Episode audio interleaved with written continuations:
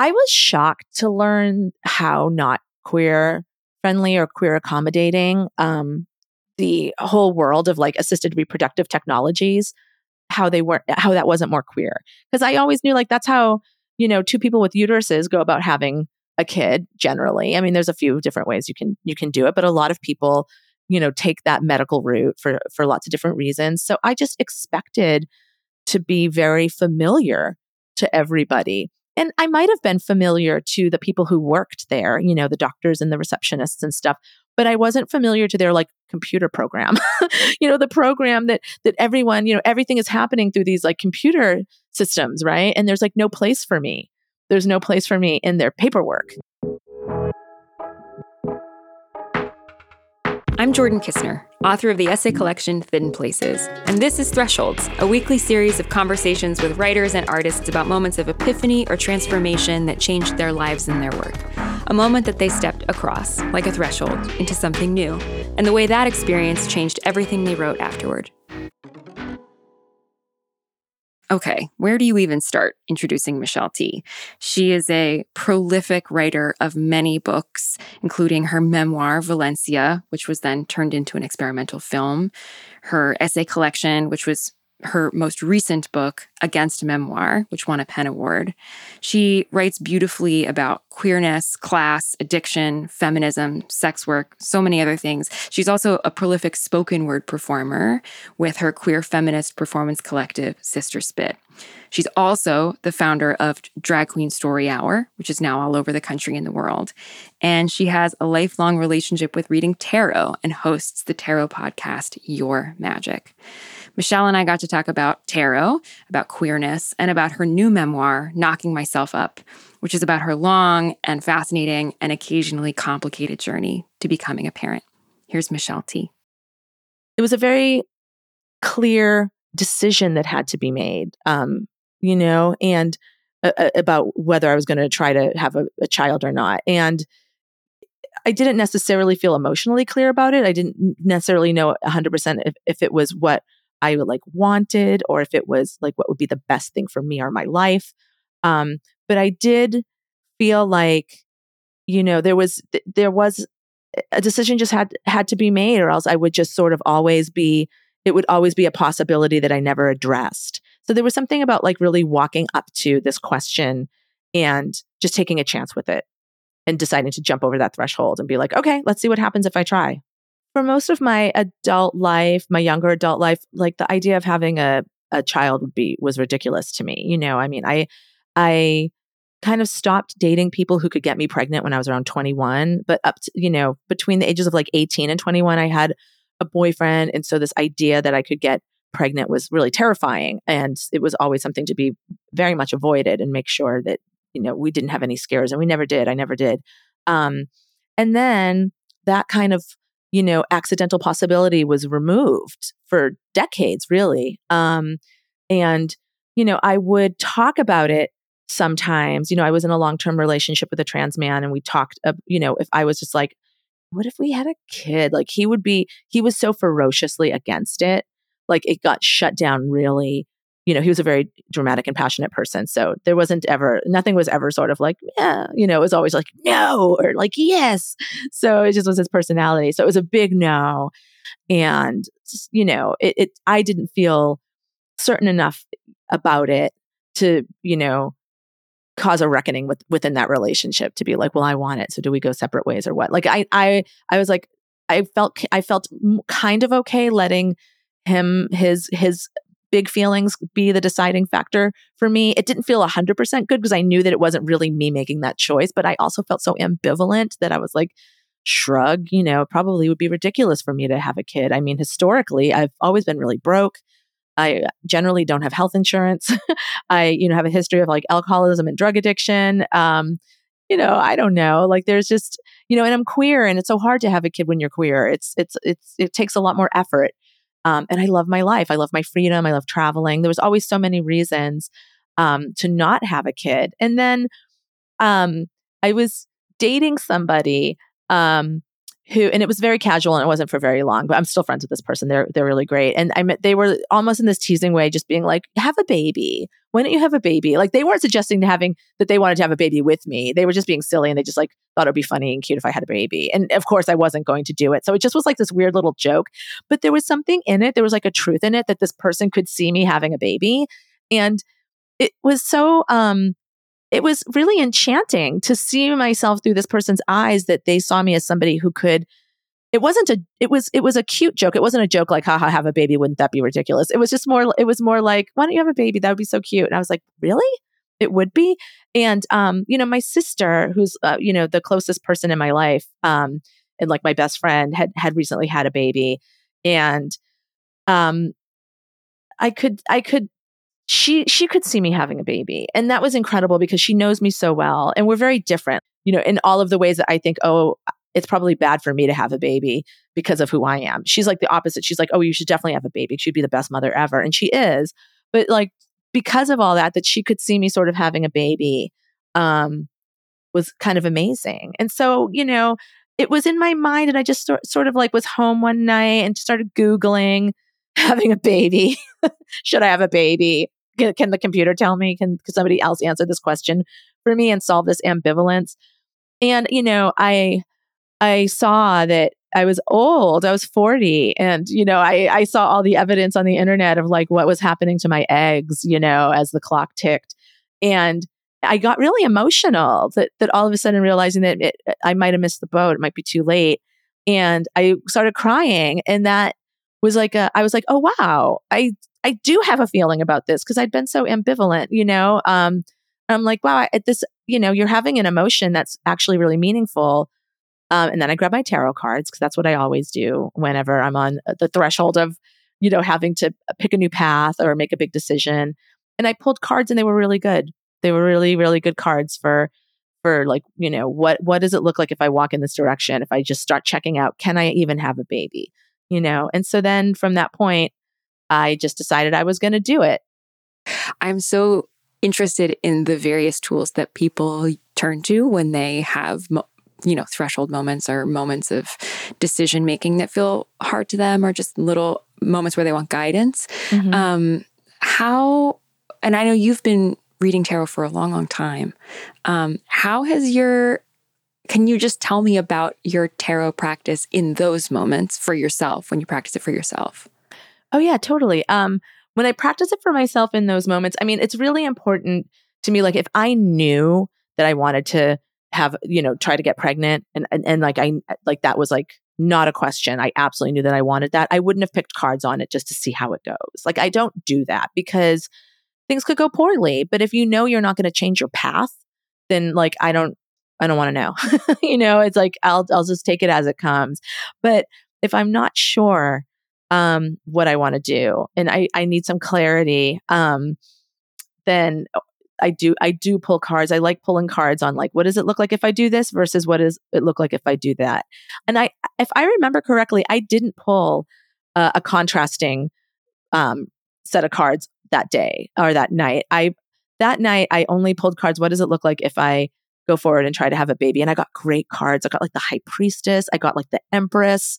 They were so strong and positive and and so sort of geared t- exactly towards what I was asking that I wasn't going to pull cards about like, you know, what if I don't? You know, I was like, no, this is really great. I'm going to just, this is exactly, this is exactly the kind of message from wherever tarot messages come from, from my higher self, from the universe, who knows? Um, this is what I I needed to to feel a little more certain in what feels really like a really new and shaky desire.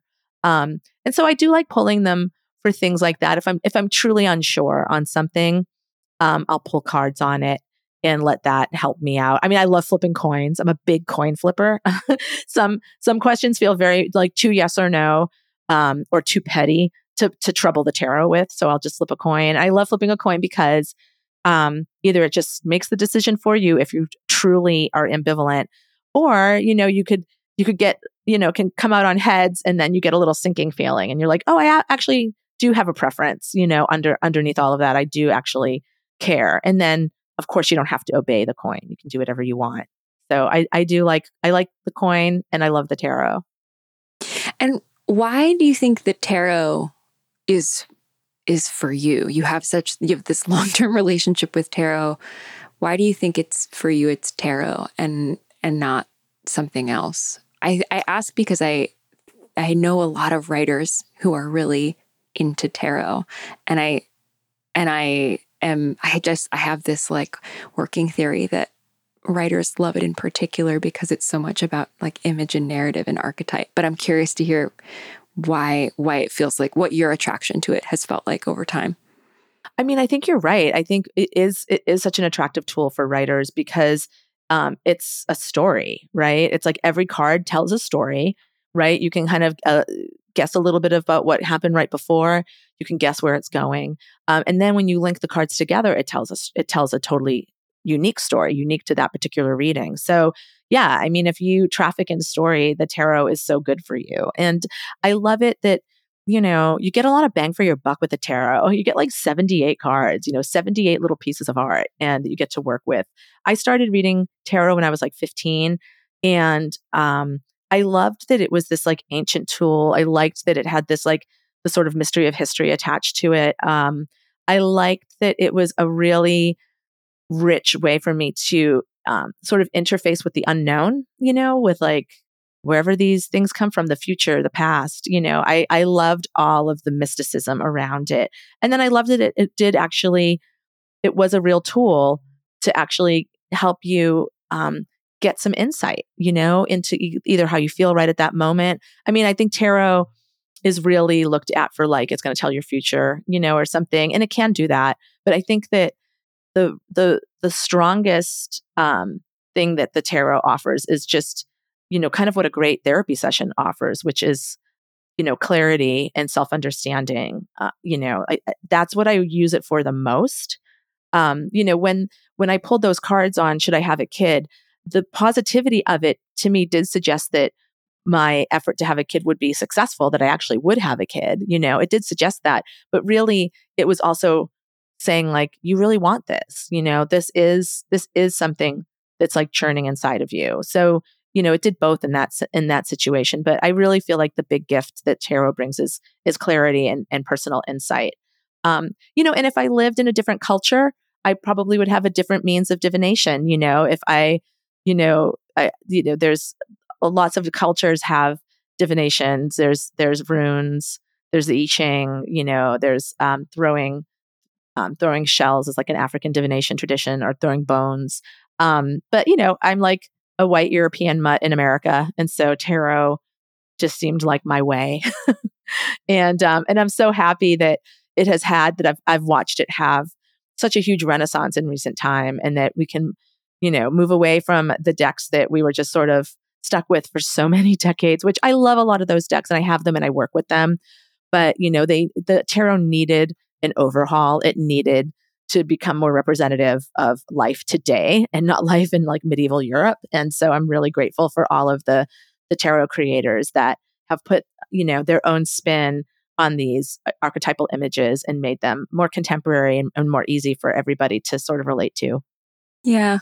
So once you had pulled the High Priestess and the Empress, and you'd had this really positive reading, and you decided, and it and it sort of affirmed the feelings you were already having about wanting to do this, um, I then you sort of set off on the journey of of having a kid, which makes up this this beautiful book. And one of the questions I had for you as I was reading was how you brought your queerness into this process, which is not always a process that the, the systems that you sort of enter through in the uh, in the bringing the child into the world. The, those systems don't always um, make a lot of space for queerness, um, and and I I was excited and interested in the way that that um, felt important to this story. Oh yeah, it's totally important because I'm a queer person, and I was you know creating. You know, uh, uh, you know, as as the story, you know, evolved, it turned out I was creating, you know, at that moment, a queer family. But but initially, you know, it was still going to be a queer family because I'm queer, you know, and my my chosen family, the people around me are queer. And even even my, you know, my family of origin, excuse me, even my family of origin is like super queer positive now, um, because, you know, because of me, because they love me. And um, so I was shocked to learn how not queer friendly or queer accommodating um, the whole world of like assisted reproductive technologies, which is, you know, test tube babies, et cetera. I-, I was shocked to learn how they were, how that wasn't more queer. Because I always knew like that's how, you know, two people with uteruses go about having a kid generally. I mean, there's a few different ways you can, you can do it, but a lot of people, you know, take that medical route for, for lots of different reasons. So I just expected to be very familiar to everybody. And I might have been familiar to the people who worked there, you know, the doctors and the receptionists and stuff, but I wasn't familiar to their like computer program, you know, the program that, that everyone, you know, everything is happening through these like computer systems, right? And there's like no place for me. There's no place for me in their paperwork. And that is so weird and alienating, you know? And it was definitely, you know, the, the sort of like harshness of that was a little mitigated by how kind everybody that I worked was working with was, um, the actual human beings. But I was also like, why didn't, why haven't you guys fixed this? Like, do, does nobody complain? I mean, I don't think I was that. I mean, I complain a lot in the book. I don't know how complaining I was in the moment because, um, for a lot of reasons. I mean, I felt out of my element. I was really nervous, you know, like I'm going into this environment that feels so intimidating to me for a variety of reasons because I'm queer. Um, Because I am historically, you know, a broke person, and uh, you know, I don't don't necessarily have access to this level of healthcare historically, and it feels like such a upper mi- middle class thing to do. And there's just was so many, and you know, I just kind of identify as a dirtbag in general, re- even though I might not always present like that. That's kind of how I feel in my heart. Um, so there were all these reasons why I felt a little intimidated. Certainly, spending the money was terrifying, and you know, I know historically for myself when I'm perceiving an injustice, I, I'm not cool-headed about it. I I feel like it feels like a flare-up. It feels like suddenly my insides are on fire and I have to say something about it. And I am generally not elegant um, or calm. I'm, I think I get really blurty and aggressive and scary. And I think that I also was just really knowing that about myself, didn't want to make didn't want to be seen as like this crazy person or this like problematic patient in this environment that I was reliant upon. So I don't think I made a big deal about it, but it just was, you know, the way that the way I ended up getting pregnant was that, you know, my, I, I was partnered at the time with someone ten years younger than me whose eggs, who had ovaries and eggs, and their eggs were great. Mine were not. So we decided that um that we would use their eggs implanted in my uterus. And I, you know, this is a way that two people with uteruses get pregnant a lot. I mean, this is like, I'm not the first person to have done this. Um, but yet their paperwork had list, kept listing me as the surrogate. And it was so gross and alienating and made me feel like, like a surrogate, you know, like I was like, here, yeah, just I don't know. Factual. Yeah. And nothing against surrogates, you know, actual surrogates who are out there doing this incredible work to help people build family. Like, wow, you know, like that's just so wild that, that folks undertake that, that work and that journey. But, you know, I, that wasn't my story. You know, I just was trying to have a baby with my partner at the time. And it was like, it was, it just really stank, you know, and then there was like a special, um, kind of psychological session that we had to have. I was um, going to ask you about this, the psych yeah, evaluation. Yeah, we had to have like a psych evaluation. And, you know, to his credit, our actual fertility doctor tried to get that waived um, because it was, you know, the reason, I don't know, because it was like put in there, I think, for somebody who's being a surrogate, you know? Um, and may, I, yeah, and I, I can't speak to the necessity of of a psychological evaluation for somebody in that situation, because I don't know that situation. But I'm like, why do I have to, why do we have a, have a, why do we have to have a psychological evaluation? Like people get pregnant all the time. Like people like, you know, who, whose mental health are in all sorts of situations get pregnant. Come on, man, you know? And so I didn't like it at all. And, but again, I tried not to be hostile about it because I didn't want to, I didn't want to turn the situation into a big fight or a big problem.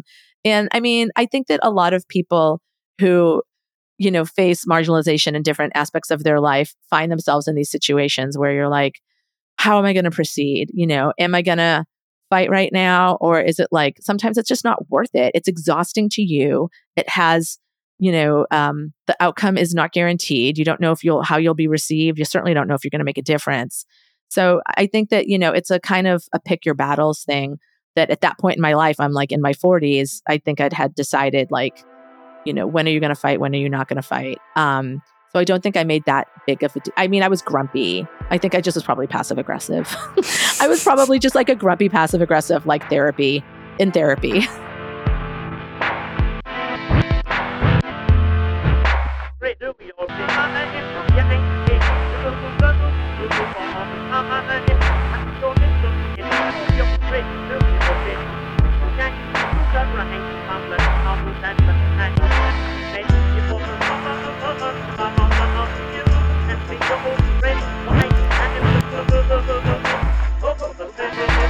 Something I took away from this this memoir is just how just like how how grueling I V F is on the body and on, on your body, on your partner's body, um, and how how how hard the kind of ups and downs and tries that don't work out, and and it was it was something that I was thinking about as I was reading, because you had sort of entered this process of, after so many years of thinking, oh, well, I, I could not do this. And I really like my life. And I, you know, things are, this, I don't feel so, so strongly about this. And then the process is so hard. And as you relate it, it never felt like you thought, I don't know that this is worth it, or maybe I've changed my mind about wanting to do this. Um, And I'm curious if it ever did feel that way. It's so strange. It was like the opposite happened. You know, when I first set out to try to get pregnant, I did I did really feel like I still I'm like I'm I still feel ambivalent, but I'm just going to make a decision in spite of that ambivalence, you know, instead of letting the ambivalence make a decision to not do something, and then you just feel kind of confused, like, did I even ever decide anything? So so I jumped in and I was like, if it works, I'll have a baby. What a wonderful adventure I'll be on. And if it doesn't work, like, I'm going to just like go to Paris or something. Like, life is, life is large. The world is large. You know, I'm really fortunate that I get to be in it and explore it in the ways that I do. And so I'll just keep living my life and no big deal. But I, w- I didn't expect to become so increasingly invested in actually getting pregnant. But, you know, now looking back, that seems so silly. Like, of course you would, you know, like your, your body is literally on the line. Like you're, you're investing, you know, with like, you're investing money, you're investing your body, you're investing your time. Like, those things matter. And it ends up adding up to feeling like, well, gosh, now I really want this, you know? And so I can imagine for folks who, who begin the process already feeling like it's my destiny to be a parent and I want this more than anything in the world. Like, it must, the the the I V F process must be incredibly, especially grueling on those folks, because at least for part of it, you know, um, I was just sort of like, wow, look at this wild thing I'm doing, and you know, it'll it'll work or it won't, and you know, all good, you know. So I I definitely worked my way up to being much more invested. Um, but I think that it must be so hard for folks. Um, who who already start out wanting it so much, because it is, it's filled with so many ups and downs, so many unknowns, nothing's guaranteed. I mean, what's kind of intense is that the uh, like, you know, the the medical people will almost guarantee it to you, you know, like my doctor was like, "Oh, we'll get you pregnant. Like, don't worry, like we'll we'll get you a baby." Like, they were saying things like that, but but I was saying like, "But at what cost?" You know, like, because I, you know, I, I was all in for that batch of eggs that we had harvested from my partner at the time. You know, we had a finite amount of eggs available to us from this one egg harvest, which is so gross, such a weird phrase. Um, and I was really determined to see that through. But after that, I don't know, you know, I don't know that I would have signed up for another round of that. It's so expensive. Then it's like, yeah, maybe, you know, I know that, I know that people stay in the, you know, the, the I V F loop for quite a while before they actually, you know, give birth. And I don't know that I would have been able to keep shelling out money and risking miscarriages and the ups and downs and yeah, the toll on your body. Like, I'm somebody with mental health issues. I am medicated to help me with that. And, you know, with the way that like you're you're messing with your hormones. You can't. I couldn't be on my normal medication and and on my normal dosage. Like there was just so so much going on um, that I don't know if it would have been good for me to continue. You know, inevitably, you know, I, I don't know that it would have been good for me to continue on that path indefinitely. Like for me, I think eventually I would have had to stop if it yeah. wasn't successful. So I'm, I'm grateful that that we were successful with that first batch of eggs. Yeah, yeah. The I mean, you know, fortu- fortunately that that tough part of that that sort of physically grueling part of the of the story ends with this incredible kid. Um, I was. I wanted to know what, so my understanding is that you wrote this book um, several, you know, that you started this book several years after the period in which the book takes place. Is that right? Um, yes and no. I had been blogging during my attempts to get pregnant.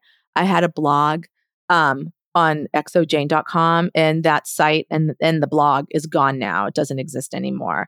Um, and you know, even when I was blogging, I, I was like, I really just want this to be a book. You know, I feel like I'm just taking notes for my future right now. And that's kind of what ended up happening, you know, is that I got to revisit um, those writings and, you know, work them from, you know, work them from the tone of a blog into something, or the shape of a blog into something that was more the shape of a book um, with, you know, with so much more information in it.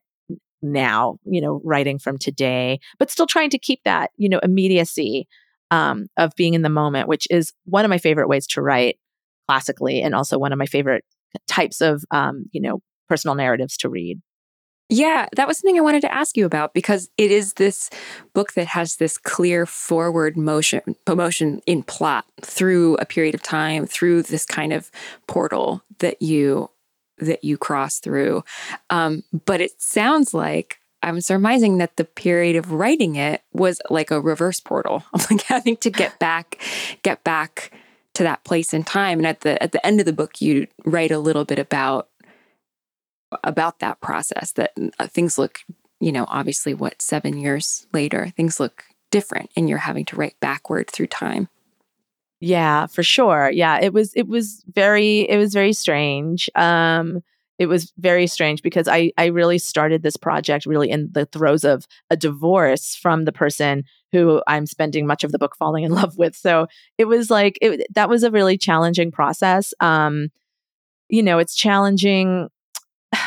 What do I want to say about it? I mean, you know, historically, I've written a lot about like breakups and heartbreak, and you know, it's so that conflict is so juicy, and that, you know, that sense of being wronged is such a is such a sort of simple place to write from, um, and you know, writing about falling in love can just be kind of dopey, I feel like, in comparison. And yet we need queer love stories, you know, and I really wanted to remain true to how I felt in that in the moment, you know, when when it seemed like all these things were sort of magically coming together in my life, where like I'd made this decision to have a child on my own, and then suddenly met somebody who also wanted that and was, and had the capacity for it. And it was, you know, and, and filled in all of these gaps that, no, I wouldn't, I really would not have been able to have a child. I mean, I probably would have figured something out, right? I mean, there's multiverses, right? There's, there's, there's all these versions of Michelle who had a baby, all kinds of wild ways, right? But in that moment, in that place in time, without me having met my partner at the time who stepped up, like, I don't know how I would have had a child, you know? And As, as it turned out, you know, our love was not everlasting. And, you know, I, at the end of it all, I'm like, wow, we came together to have this kid, you know? So, so how do I want to write about this? Like, I want to preserve the, I don't want to pretend like I wasn't in love. Um, I also don't want to, to, you know, let whatever sort of like negativity I'm feeling towards that person, that relationship, whatever, I don't want it to kind of poison the book. That's not what the book is about. Um, I also want to be honest. Like, I don't want to just like write this great love story and then, you know, for instance, have to go on a book tour to promote it and then have to tell everybody, oh, we broke up actually. You know, like, I just want it in the book. I want all of it in the book. I like, I like big, messy stories. You know, it's fine that our relationship didn't work out. I mean, it was absolutely for the best for both of us, you know, regardless of how painful it might have been for me at the time. Um, so, you know, I wanted to have all of that in there. Um, as much as possible without, with, but, but really, really letting the love story have its moment in the sun, ha- letting it have its day, you know, and, and, and not trying to kind of like in the afterwards where I'm talking about, oh, you know, it's actually, we actually did break up. Like, you know, if people feel s- like a little sag, like a little sag in their soul when they read that, like, I like that. I felt a sag in my soul when it was happening, you know, like that's real. That's life. People, people get, you know, divorced and it, it can be really painful. Um, but I didn't also want to harp on it. You know, I just wanted it to have its proper place at the end of the story. Yeah. That stuck out to me because you've written about, you wrote in a, Against Memoir, you were writing so beautifully about kind of the pitfalls of writing from a place of having been wronged or writing about past relationships that kind of freeze them in time um, in one way rather than trying to let them let them breathe uh, through time. Uh, and I was wondering if this if this felt like that put into praxis for you. That's such a great question. I mean, I I, I think so. I mean, um, you know, it's, I think that when you write a memoir, you inevitably are sort of freezing a moment in time. And I think that often if you try to trouble that a little bit, it, it I think it's really tricky, you know, because you, for me, if I'm reading someone's memoir, I, I really want to just like be in that moment with them. I don't need their their self today to kind of poke their nose in and go like, oh, but you know, we made up, or it wasn't that bad, or don't be mad at my mom. They they did their best. You know, I just want to like see what happened, feel the appropriate feelings, you know? So, so I feel okay with that. I think that what, I think that what's really hard is that I think that as writers, we identify with our work so strongly, you know, and when we perform our work a lot, and I'm somebody that that's part of my creative practice is I, I don't just write memoirs. Like I, I, I started writing through spoken word. And that's always remained a part of what I do with my writing, right? I read from it a lot out loud. And so you're performing it and you're sort of like, I, I, I, I, and it's like, you're, you're saying it again. It's like you're claiming it and you're affirming it over and over again. And that's what I think can get kind of, you can get you in the present can get caught in that story. And I think that's what's weird. And I think that's what can be really problematic and stunting. You know, it's like letting that moment, letting the story be in the moment, and honoring it for what it was and not, you know, letting yourself grow past it, you know? So, and, and it's really, you know, and it's interesting. It's like, and I was, you know, during the the beginning of my divorce, I was stuck in that moment. I was kind of stuck back there in this sort of, you know, fantasy of, in the story of like, but we have, you know, we created this family and we are, we are this thing. And we made, you know, we made these agreements, you know, I was, and, and, you know, and that caused me a lot of pain. And that's, I think, what is so painful for anybody in a breakup or in a divorce. You're like, but I was over here and I was really identified with this story and you just changed the story. And now I don't know what my story is, you know? And that's where Buddhism is really helpful, I think. Because Buddhism's, Buddhism's like, there was never a story and there's not even a you. And you're like, okay, cool, cool. We're yeah, just that's, co- that's yeah. like pretty hard though, given your line of work. It is really hard. Um, but again, I think that it is, it's, you know, there's layers of things happening for a human being writing a memoir, you know, like there's a writer, an artist writing a story, right?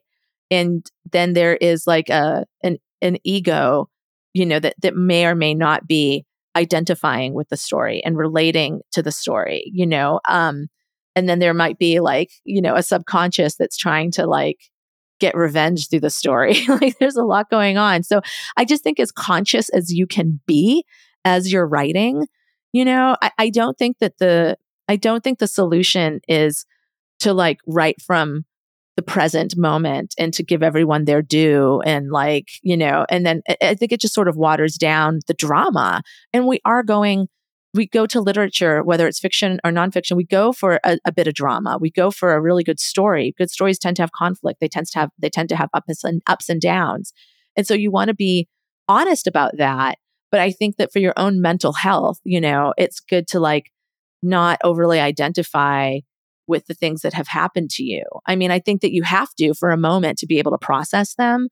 But I think that, you know, I think we all know what happens if you keep heavily identifying with the things that have happened to you, you know, deep into your life. I think it, I think it, it creates like a psyche that gets, can, that's really stuck, you know? And so it is a little challenging, I think, to be a memoirist and not get stuck.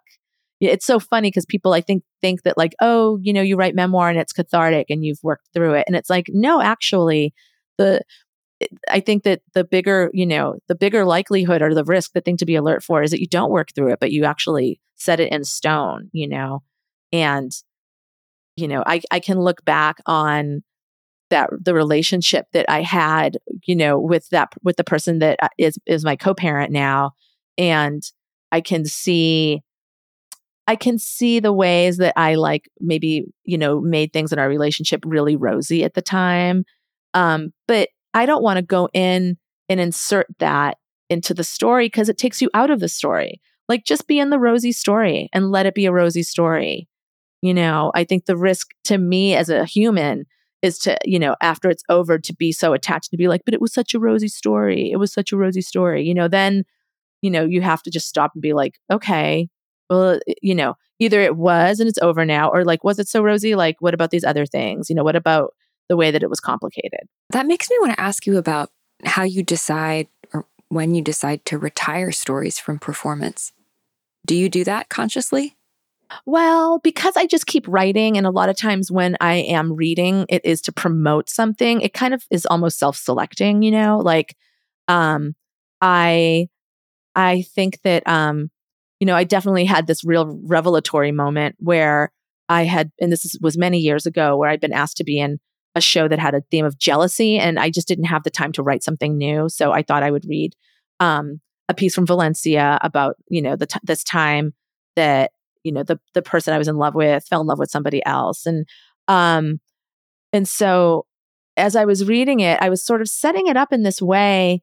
You know, I wrote a lot of Valencia in real time. And so, you know, when I originally wrote that chapter about jealousy, I was in that jealousy, you know, and, and I was performing my life a little bit. I was like, you know, in my twenties or whatever. And I was just like, I would be like, oh, this is about this bitch that stole my girlfriend, you know, like whatever, just like being a dummy. But, um, But it was years later, and I wasn't, I wasn't interested in that person anymore. I, in fact, I was in a whole new relationship, and I was still getting up and reading. You know, it was like my, inst- my, my, it was my impulse to get up on stage and introduce that part of the book in the same way I, I had been for like, you know, ten years or something, and be like, this is about this bitch that stole my girlfriend. And that woman was in the audience, and she just was like, you know, she was so long suffering. Uh, she was so used to me re- reading about her in public. She too is a writer. And I think maybe that gave her a little bit of, you know, sympathy for me or something. But, you know, when I found out she was there, I felt so embarrassed because I was like, oh my God, like that was so rude of me. And I don't even feel like that anymore. Like, here I am acting. It's fine that I wrote honestly about it in the moment. It's even fine for me to read read from it today, you know, because it it is, it does contain like a kernel of truth, you know, in in that amber of time. It's real, but I can't act like I'm not traveling back in time to read it. I'm reading it from today, you know, and she's not that bitch who stole my girlfriend. She's like another writer in my community who I have some history with that like we're both really over. So, you know, that was, that was really eye-opening. I mean, I had another situation, which is, um, you know, I wrote all of this poetry. That's how I started writing this like very personal poetry in the early nineties. And then in like the two thousands, Um, they got all of these chapbooks that I had published independently, got published in a collection called The Beautiful. And I was really happy about it. I was really, you know, happy that all of that work, um, you know, made it into like a, you know, properly bound book that a publisher invested their time and money into putting out into the world. And all that work was together in one place. But I hadn't really foreseen having to read from it. That was really hard because that, it almost felt like juvenilia a little bit, you know, and in my eye, the eye who is writing those poems is so opinionated and so self-righteous and so certain that, you know, they know everything th- that they know and that everything they know is the truth. And it's what makes those poems kind of great. And in any way they might be great, that's what kind of does it, I think, is that tone. But it was really like, it was really a strange experience to, you know, be in a place. I mean, I think I was also like newly sober, you know, when, when that book came out. And so I was questioning everything, and, and so much of what I thought I had known about myself and about the world seemed really flimsy. And so to suddenly have to get up and, pro- you know, make these proclamations and read, you know, what's essentially kind of slam type poetry felt really strange, really, really. And it was hard to not give a big disclaimer. But I, I wanted the work to be able to stand on its own. But I also wanted to be like, I'm just reading this poem. I'm not this poem anymore, you know? Because for a moment, I really was the poem. I love that. I'm just reading this poem. I'm not this poem anymore. It's such a good way to to talk about that feeling. Yeah. Yeah. Is there any part of you that feels that about any piece of this book yet? Mm, uh, thank you for saying yet, because who knows what will happen in the future, right? Yeah, um, yeah. You know, no, I, I think that, um, you know, because I just, you know, I, I was working with source material, but I also was like, you know, writing and editing it from the present me. And I, um, I, I felt, you know, pretty much like I, I can stand by, you know, all, all of the ways that I was processing what was going on, feel, feel like true and appropriate to, to the me in that moment. You know, like I did feel the way that I felt, you know, I did think the thoughts that I thought, I did feel the love that I felt, you know, and express the love that I felt. Um, so yeah, it, it all, it all remains true. I mean, I think like, how is it different? Well, you know, I, I have really different feelings towards the person that I was involved with romantically. Um, so that's really different. And I definitely like, you know, I, as much as I wanted to preserve that love story, I also like, I dialed it way down because usually, you know, if I, and when I, I, I like to be really like lush and extravagant, you know, if I'm writing about romance and stuff, it's like very fun for me to write about. But I, I definitely was like, oh, I'm not going to like get lost in like praising this person. Cause I do, I do have really different feelings about them, and I'm not going to, I'm not going to bring that animosity into the story, but also neither am I going to like, like give them the gift of my, of my praise, you know, for, for all time in a book. I mean, I did. I did give them the gift of my praise for all time in a book. You're welcome. But, um, you know, I, I, I also dialed it back a little bit. Yeah. I mean, that seems fair. That seems measured. And again, I thought elegant. So too. Yeah. Thank you. Thank you. Yeah. I was, you know, I, d- I did want to be fair about it. I mean, I, you know, I in no way wanted it to be a revenge book for so many reasons. Let's not, that's not the point of this book. You know, it doesn't look me, it doesn't make me look good to, you know, be writing a, a big revenge novel. Um, I still have to have almost daily interaction with this person and will for the rest of my life because we have a child together. And I'm so grateful that they came into my life and allowed me to have this child. You know, I wouldn't change a thing. Um, but but yeah, so there's a, there's a lot of reasons to to remain measured.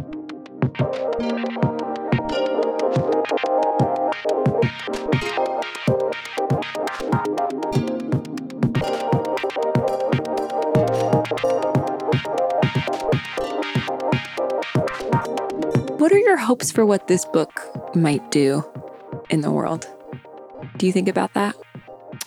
I mean, it's it's hard to and it's hard not to, right? I mean, it's it's not my first book, so I don't have any illusions about like it's going to be a New York Times bestseller. You know, like I've written a lot of books, and I know I kind of know what happened with. I mean, anything can happen with the book, right? I also know that, that obviously lots of people have New York Times bestsellers, like that's a thing. Um, but I also like. I, I try to just also remain very measured about about a book. You know, I think that um, it goes out into the world, and it's my job to sort of serve it and be of service to it. That's how how I feel about it. Um, I want it to reach as many people as possible. My hope is that it will meet. Um, it it will it will fall into the hands of people beyond its obvious demographic. You know, I think that. I know this about my writing. I know that it is, you know, entertaining and interesting beyond just like people who are considering having a child or not. You know, it's like, you know, even just doing the book on tape, I was like in a recording studio in Highland Park with just a bunch of dudes, and they were like, I love this book. You know, like this this book is so rad. And then they're like, oh yeah, the editor just wanted us to tell you that like you really loved this book. You know, it's like these just like single dudes, you know.